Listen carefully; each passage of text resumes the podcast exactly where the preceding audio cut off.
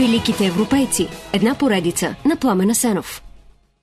Имало едно време двама братя Грим – Якоб и Вилхелм. Въпреки годината им разлика, те живеели като близнаци, заедно в добро и зло.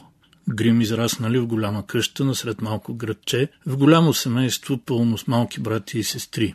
Татко бил голяма клечка в градчето, а мама голяма клечка в къщи. Братя Грим отрано били умни и любопитни и докато връзниците им още ходили на гърне, те знаели да четат и пред очите им се открил още един необятен свят за изследване. С две думи, като деца братя Грим били щастливи.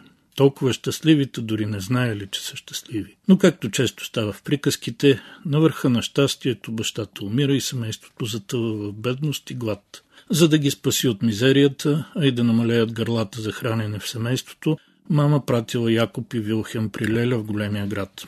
Не, това не означава при злата мащеха, обратно, при добрата фея. Леля работила, доколкото това е работа, придворна дама в свитата на една херцогиня. Тя била умна и добра жена, която не само хранила щедро братята, но оплащала за гимназията и университета. Те пък след като учили известно време, започнали бързо да творят невиждане до тогава чудеса в сферата на словото и духа. Събирали, редактирали и издавали най-страхотната колекция от приказки, немски и скандинавски легенди, героични песни, пишели книги по граматика и наченали първия академичен речник на немски език който преди да умрат докарали до прекрасната дума фрюхт, плод. После идва смърт и отнася Якоб и Вилхем отвъд, защото и смърт иска в дългите зимни нощи да му разказват вълшебни и страховити истории по прекрасен начин.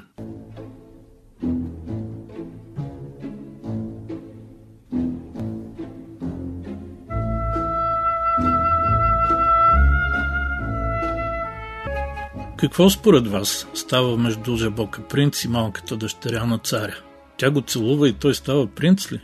Не, тя всъщност се гноси жабата и го праска с все сила в стената. Така принца се появява. Но не подозирате и още много неща, защото и най-суровите преводи на приказките на братя Грим следват седмото издание от 1857, а тогава приказките са вече доста фризирани. Това не са точно страховитите, пълни с секс, насилие и зли персонажи оригинални истории от първите издания 1812 и 1815. Да, в оригинала на оригинала принцесата и принца, вече не жабок, прекарват много дни заедно в радости и наслади. Но след доста критики, че текстовете им изобщо не са подходящи за деца, Вилхелм Грим прави промени, като смекчава не само изказа, а и сюжетите. В случая замества насладите с християнски принципи, като пише и станало така, че със съгласието на баща и те станали невеста и жених. Е, няма що. Политическа коректност от средата на 19 век, която, както и през 20 съсипва истината и красотата на историята заради глупости и предразсъдъци. Така е с много други истории. Например, в по-късните издания липсва Ханс Дъм, който пожелава една принцеса и само от това тя забременява. А какво да кажем за Рапунцел, която се отдава на любовни наслади с принца, а после наивно пита вещицата, защо напоследък дрехите ми са все по-тесни? Не е само секса обаче. В оригиналните приказки властва и насилие. В младоженеца разбойник бандити влачат девойка в своето убежище, карат я да пие вино, докато сърцето й се пръсне, разкъсват дрехите й, т.е. изнасилват я, а после я нарязват на парчета и я слагат в казана да се вари. Накрая, разбира се, ги застига наказанието, но разказа за необоснованото насилие остава да преобладава. А какво да кажем за обоснованото насилие? В познатата версия на Пепеляшка, например, тя след като се омъжва за принца, вместо да накаже злите си доведени сестри, намира и на тях благородници за съпрузи. В оригинала на братя Грим обаче злите сестри сами режат пръстите и петите си, за да набутат краката си в стъклената обувка. Гълъб казва на принца какво става. Той вижда кръвта и ги отхвърля. После пък, заедно с Пепеляшка, гледат как същия гълъб кълве очите на проклетите сестри.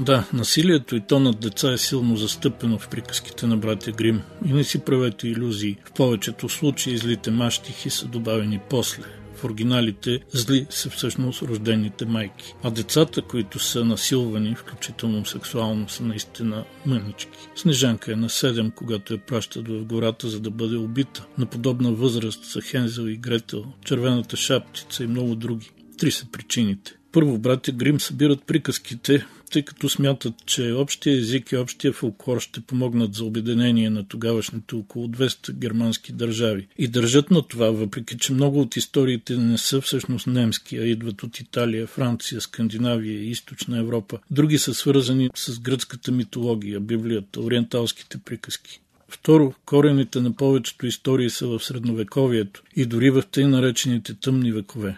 Тогава глада, който също е основен герой в приказките, насилието и ужасите на живота не са изключение, а средствата за мъчение и публичните екзекуции са народно забавление. И трето, братя Грим не случайно посочват в заглавието на знаменитата си книга, че приказките са детски и семейни. Това значи, че те имат дидактически характер и целта има е да предупредят децата какви злени ще ги постигнат, ако най-общо казано не спазват правилата. Особен обществен аспект, свързан с приказките на Грим, еврейския въпрос. Това проистича главно от факта, че през 20 век нацистите използват техния немски дух като елемент на пропагандата си. Според тях вълка в червената шапчица е лошия еврейн, а победата над него е победа на немския народ над еврейството. Пепеляшка пък е честокръвна рик и затова по-виша от сестрите си, които имат смесена кръв.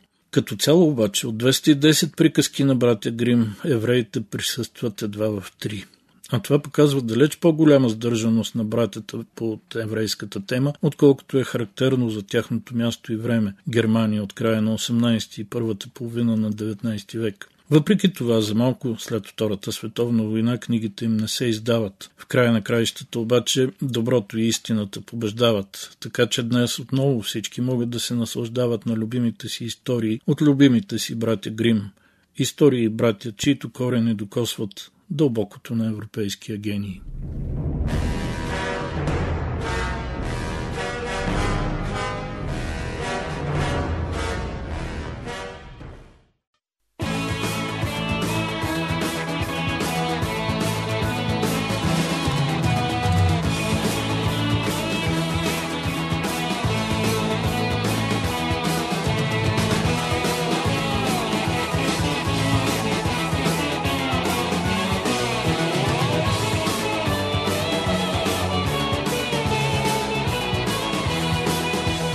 Великите европейци. Една поредица на Пламена Сенов.